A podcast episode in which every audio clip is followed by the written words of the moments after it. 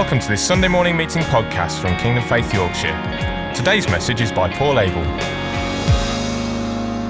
So, when we were doing the introduction, I mentioned uh, Cadbury's chocolate, uh, a Victorian teenager, and Kingdom Faith Yorkshire, and how they're linked. Well, it turns out that they're they're actually linked in in quite a strong way, actually.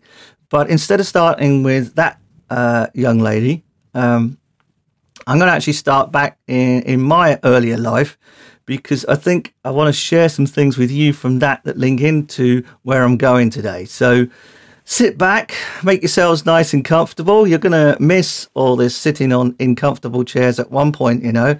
Um, uh, you're going to miss all that, but uh, and listen to really part of my story. Some of you will know bits of this, but I'm not giving the full version of everything, but uh, everything that appear that is is relevant. So there's two stages to me being a Christian, and uh, stage one actually was in the 1980s. I went off to Leicester University uh, just after I'd been working for NatWest Bank for a couple of years, and I would God God had set me up for going there because when I got there, I, I was someone that said that they were an atheist.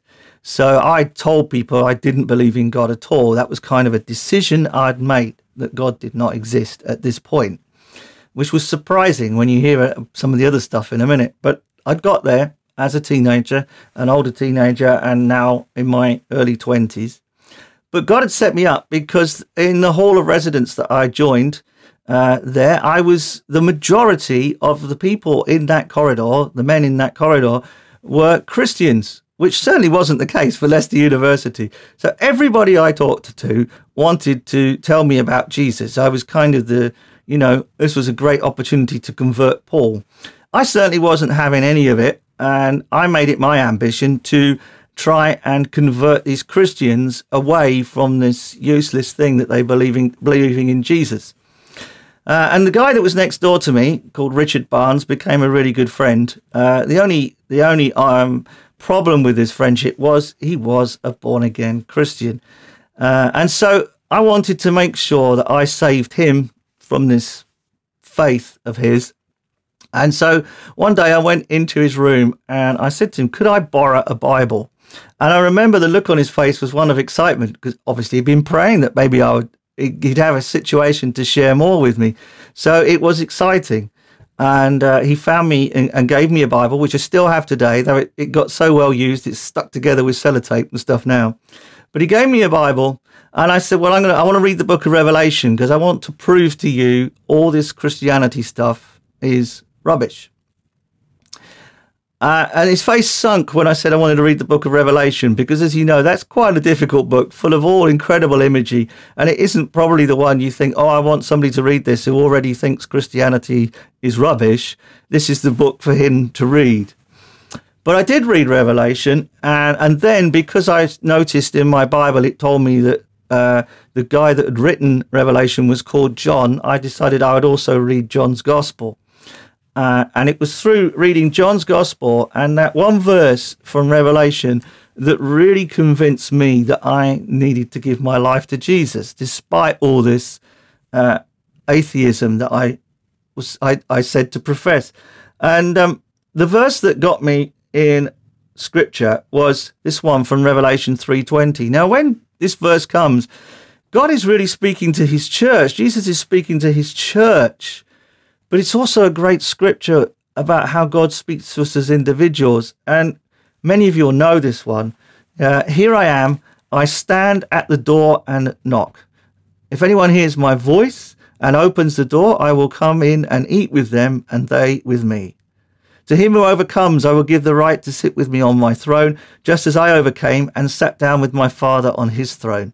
He who has an ear, let him hear what the Spirit says to the churches. Notice how Jesus is there knocking on the door to your life. And actually, this applies whether you know Jesus yet, whether you're the church community together, or whether you're a Christian, because there can come times when there's areas of our life that we shut out, even if it's not our whole life. We've got little rooms locked off, and Jesus knocks on those rooms. But notice he's not just knocking on the door to stand out there or say, Hi, do you want to come on a walk? He actually says, I will come in and eat with you. And now, in the culture of his time, this is especially significant because it's talking about making covenant with you. It's I will I to eat with somebody was a very precious thing of agreement together. Of course, we now know that that means the new covenant. I will make a new covenant with you, one where you are forgiven by God's mercy and enabled by his grace through the death and resurrection of Jesus. But there it is. Come in and I will eat with you and you with me. It's an invitation to a personal relationship. It's an invitation to let Jesus come into your household, sit down with you, and get to know you. In fact, he becomes the one that reconciles us to God the Father and enables us to be filled with the Holy Spirit. So I lay on my bread, uh, on my bread, no, on my bed, and I pay, prayed this prayer for the first time, giving my life to Jesus, except that it wasn't the first time. It was only after a little while later I found uh, I've mentioned these before. My grandmother's prayers for me uh, to be to come to know Jesus, and my grandmother died when I was five, and this is when I was twenty. So my grandmother never saw the answers to her prayer, and I also found this here, this little New Testament, which was given to me by my grandmother. Uh, it's actually a very old New Testament. Um, I don't know where she got it from. Actually, maybe my mum knows. I don't know. Uh, but it uh, it dates back to at least the 1920s. Uh, so she'd either had it a long time or somebody else had given it to her. And it belongs to a group called the Pocket Testament League. We'll find out a little bit more about them because this book became very influential on me. At the back, now, when did I have this book? When I was about eight or nine. So we're talking back in 1973. And in 1973, I was at a children's mission uh, that was being held called the Children's Special Service Mission, CSSM. We used, used to call it CISM. And I had listened to a lot of the message that was going on there. Uh, and in the back of this little book here, you can just see it there, I hope. Not very well. My decision. And can you see it tells you at the bottom uh, for God so loved the world that he gave his only begotten Son, that, and I've written in, in my childish handwriting, Paul Abel, who believeth in him, shall not perish but have everlasting life. It's obviously John 3.16, and normally it has whosoever, not just Paul Abel. But this was a pocket testament thing, taking hold of this promise, particularly John 3.16 in the Bible, and making it yourself. And it says at the top, my decision, you probably see that, and it says, believing that the Lord Jesus Christ died for me, I now accept him as my Saviour. I ask him to blot out all my sins I will acknowledge him before others and trust him day by day. And it says then, if you will make this decision, you should write your name on the dotted line beneath. And then on the inside, you've also got this whole thing, the Pocket Testament League, which, and it says membership card. You probably can't quite read that, and my very old address is there. But um, there, there you sign to say that you accept membership in the Pocket Testament League, and you're going to make it a habit to read a portion of the Bible each day, at least a chapter if possible, and to carry a Bible or Testament with me wherever I go. And this was a specific thing of the Pocket Testament League. And so I gave my life as a young boy uh, to Jesus, and I grew uh, up with that faith. When I was uh, a teenager, uh, 13 and going on to 14, I actually had to go into hospital to have open heart surgery, a bit like we just heard Ron's story. And um, it was a serious operation. We're now going back to 1977. So open heart surgery was still very pioneering. And there were three boys uh, there in the hospital ward at the National Heart Hospital in London that were going to have the same operation, which was to do with opening up a heart valve and mending a hole that was in my heart. If it wasn't going to be done, the the doctors felt that I would die uh, before I was 20, or certainly in my early 20s. Um, and so it was kind of that choice of having a risky operation uh, or or not. Uh, and in fact, I, it, it's it's sad. It's also happy to say, but um, the two other boys that had the operation at the same time as me, they both died uh, on the operating table or just after. And so I remember one of the parents, or two of the parents of one of the boys, I should say, coming to see me afterwards. Um, they probably wouldn't let you do it now, would they?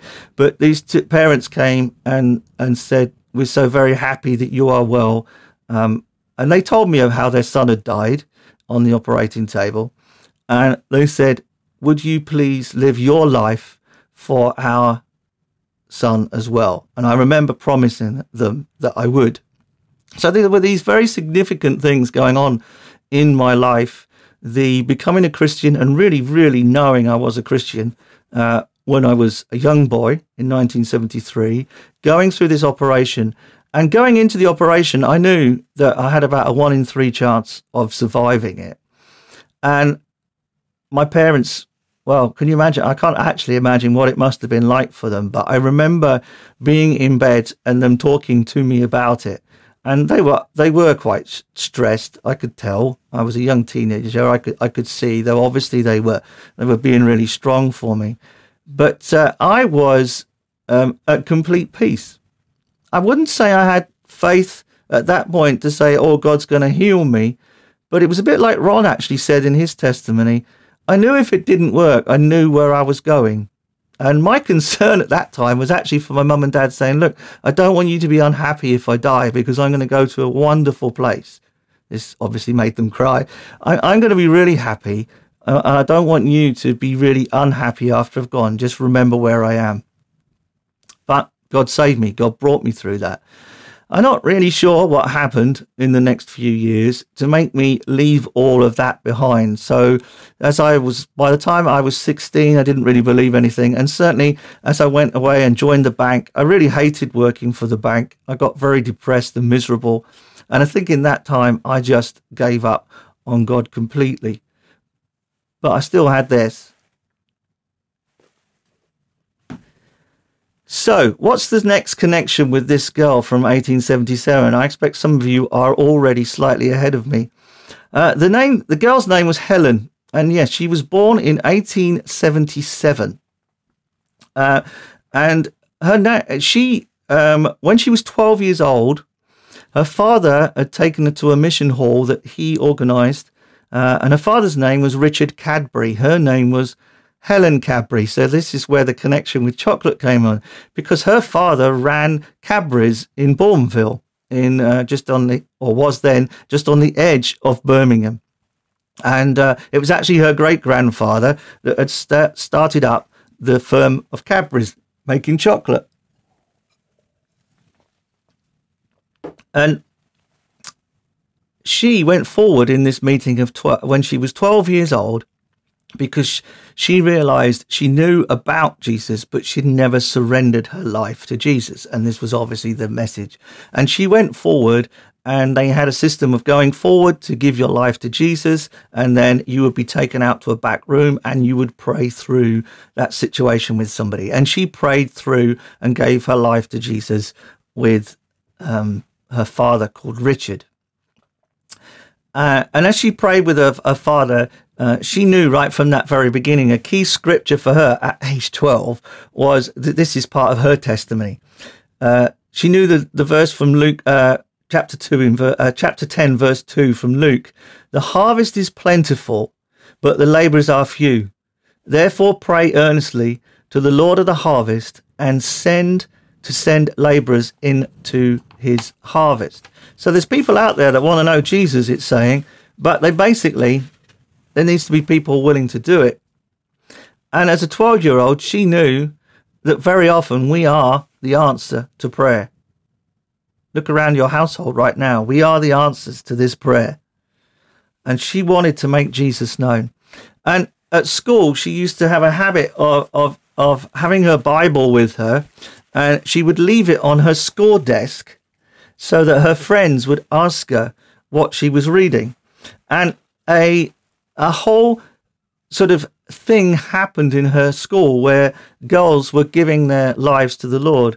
And when she was around uh, around 16, she with the girls she formed a, a group called the Pocket Testament League. So this is 1893. She's just a teenager with other teenage girls, and they formed the Pocket Testament League.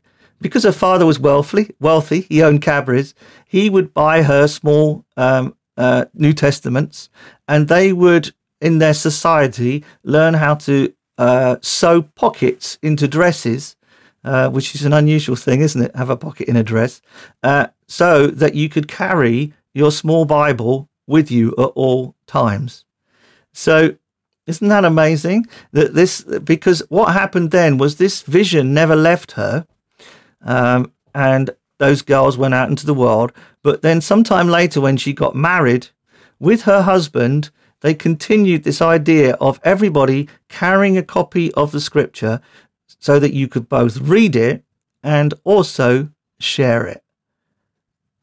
And that's exactly what happened. And since that time, hundreds of thousands of people have been affected all over the world. Today, right now, all that many years later, in 2020, you can still go to the Pocket Testament League uh, websites because there's websites in America and Australia and many other nations, and you can get hold of Pocket Gospels uh, that you can. What, and the whole purpose of that is so that you can carry it with you, so that you can um, share it with others, and so that you can be reading it yourselves. In the front of this Bible, it tells you all about how you need to carry it with you and share it. And it says, and we've made this easy for you by putting uh, these color pictures inside, which must have been really unusual back then, mustn't it? To to have because this is probably the 1920s, although it might be slightly earlier.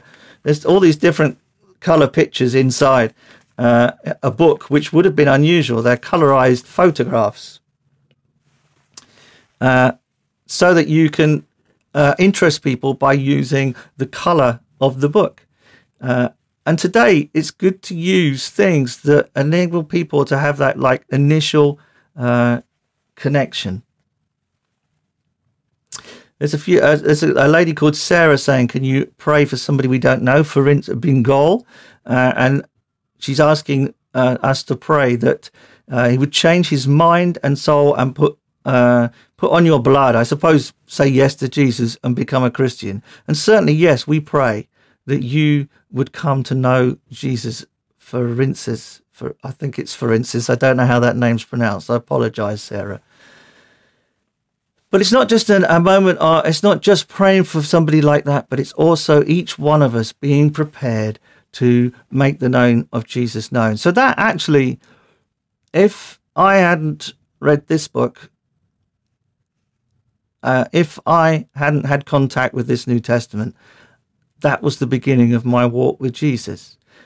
That was in 1973. So that was a hundred years roughly after Helen Cadbury had been born. And she'd actually died in 1969. So she'd died a few years before. She would know nothing of this.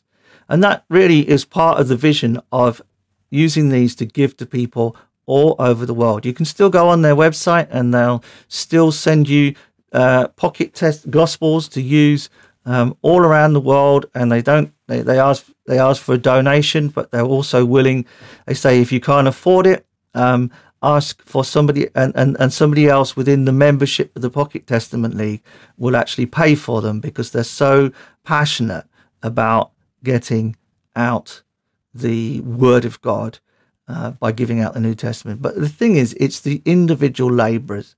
And that's really the message of the, mor- the whole morning is just this is the time of households. It is the time of meeting in households, the time of prayer in households. But part of the purpose of what God is doing is to enable the laborers. And it's not just, you know, a specialist class. Here it started with the vision of a 12 year old girl that is now worldwide, literally worldwide. Uh, it went worldwide early in her lifetime when it was much more difficult than it is right now. This broadcast is going out everywhere, but back then it, it meant things needed to be set up in each country and books printed in each country. And that is exactly what happened as people caught Helen Cadbury's vision for this. So, who knows? You might be 12 right now listening to this. The vision that you've got in your heart, you might be eight years old. The vision that you've got in your heart, you might be 52 or you might be 82. Who knows what God can do with the vision that is in your heart because He takes things and He multiplies it way beyond what we would expect. Helen Cadbury died in 1969 and still her vision has grown and grown and grown. And you've heard testimonies today of God's faithfulness through open heart surgery in Ron, in myself. You've heard the testimony of how this this girl, um, born in 1877, who gave her life to Jesus in um, whenever it was 1889, uh, and formed a club at her school that has gone worldwide. Who knows what God can do with what you have? It's just we have to be willing to be laborers in the harvest field. Like Ron was saying, he didn't just get well by reading the Bible. He got out the house and he started exercising and he lost five stone because he chose to make positive decisions in his life. Yes, God can forgive us for the things we do wrong. God can forgive us for our laziness or going off into things that are harmful. Of course, He can. But we also have to take positive action and direction in everything that we do. And maybe, maybe today you're going to be determined to carry some form, probably not this 1920 edition, but carry some form of gospel with you all the time so that you can make the most of every opportunity to give it away. You might want to check out their website. We'll put the details um, here on YouTube where it is. But if you just Google Pocket Testament League, you can find it and you can look at the original one, which is in the UK. Uh, and then there's another real huge division in the um, United States. Read, carry, share. That was their motto. And that whole idea of reading the word daily, I think this is kind of one of the full circle things of God. The whole idea of reading the reading God's word daily, of, of, of God's word being really important, uh, and of knowing the scripture, in other words, carrying it with you and sharing it. When I became a Christian at university in the 1980s, um, Richard, the guy who was next door, who then was later my best man, the Christian group that he'd become part of there in Leicester was called the Navigators and that's the group that is led by uh, our great friends Brian and Kath Blacklock. In fact, I know Kath is watching because she was commenting earlier about Juliet's um, worship and how it helped her to engage with God. She enjoyed it. Uh, but that was the group that I was therefore taken on. And you know what that group really value? Getting into the Word of God, reading it daily, memorizing it, you know that in that way carrying it with you potentially carrying it with you all at all times anyway. And we can do that now so easily in our on our phones but if we want something to give away how about some of these things? Getting them from ourselves not expecting somebody else to sort that but taking the initiative. And then finally in the navs the navigators the other important thing was to share the gospel with others. I remember setting up bible study groups in my halls of residence with people who weren't Christians as I tried to share it. Um, even in the comments, if you have access to the comments, somebody has already shared the PTL, which is Pocket Testament League UK website. You can also have a look on the Navigators website if you like. They have lots of resources as well for this whole thing of carry, uh, read, and share every single day as you make the most of your God given opportunities. Well, I hope you've enjoyed those stories today. I thought a slightly different um, approach this morning, but just uh, wonderful how sort of as I was bringing it together, I thought, oh wow, that's that's amazing how God uh, uh has brought this whole story together. Even to somebody commenting uh, um, uh, in the comments that Sarah for uh, Mustafa bin Gol, oh, it's another person, Sarah, um, also to come to know Jesus to be saved. And also, as we finish here, then this is uh, really the wrapping up, just a, a, minute or two. Don't forget that we've got um, some of our own resources. Let me just block out my face for a minute. Uh, and remind you of this one. Want to know Jesus? This comes up here on this site who he is, his message, and what he's done for you. You can find out more by visiting kingdomfaithyorkshire.com forward slash know Jesus. There's lots of extra information there on that website that's right on your screen right now. Um, and you can find out exactly what it is that Jesus has done for you and how you can come to know Jesus for yourself. There is also a free book available uh, through that website and through the links that are on that website that you can ask to be sent to you to enable you to come to know Jesus. It's like that little 12 year old Helen realizing that you could know about him, you could have heard of him, but there's something additional that needs to happen when you repent of going your own way, of making your own mind up, repent of your sins and change direction and follow Jesus, and that you promise to rely on Jesus for the rest of your life as you receive the Holy Spirit to enable you to walk every day so that you can live a life as one of his disciples. And believe me, it is the beginning of a great adventure. All right, everybody, that is really uh, it from me this week. It's been a great morning. Thank you, Ron, for joining me. Thank you, Levi and Juliet, for sharing us your lovely, wonderful news. Thank you, Alex and Juliet, for doing the worship on our screen and for the team, Dan Abel, particularly behind the scenes, making that happen. Uh, and thank you, everybody who's come along and joined in today. Thank you for all your comments. But uh, we have reached the end. But don't forget, you can still carry on watching. There's the J247 video um, coming up. Um, uh, you can watch that here on this channel for all you uh, younger guys. And um, there's going to be some special surprises, I think, coming up in J247 this week. Um, Ignite, they've got a video as well for you younger teens, the same age as Helen, uh, Helen Cadbury, that you can watch as well after this. And also, don't forget, we have the opportunity to go to Hub Online. Hub Online is our Zoom meetup. It's quite easy to get on. You can find the link how to do that here in the comments. John will be putting it up uh, very, very shortly, and you can just click through.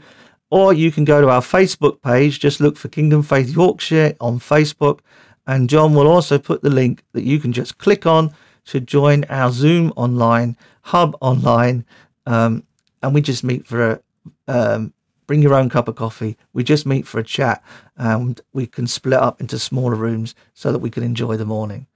Okay, praise God. All right, that that is absolutely it this morning. So God bless you, and see you all soon. Keep safe. Thank you for listening to this Kingdom Faith podcast. We trust it's been an encouragement to you. For more information and resources by Kingdom Faith and for our other audio and video podcasts, please visit kingdomfaith.com forward slash Yorkshire.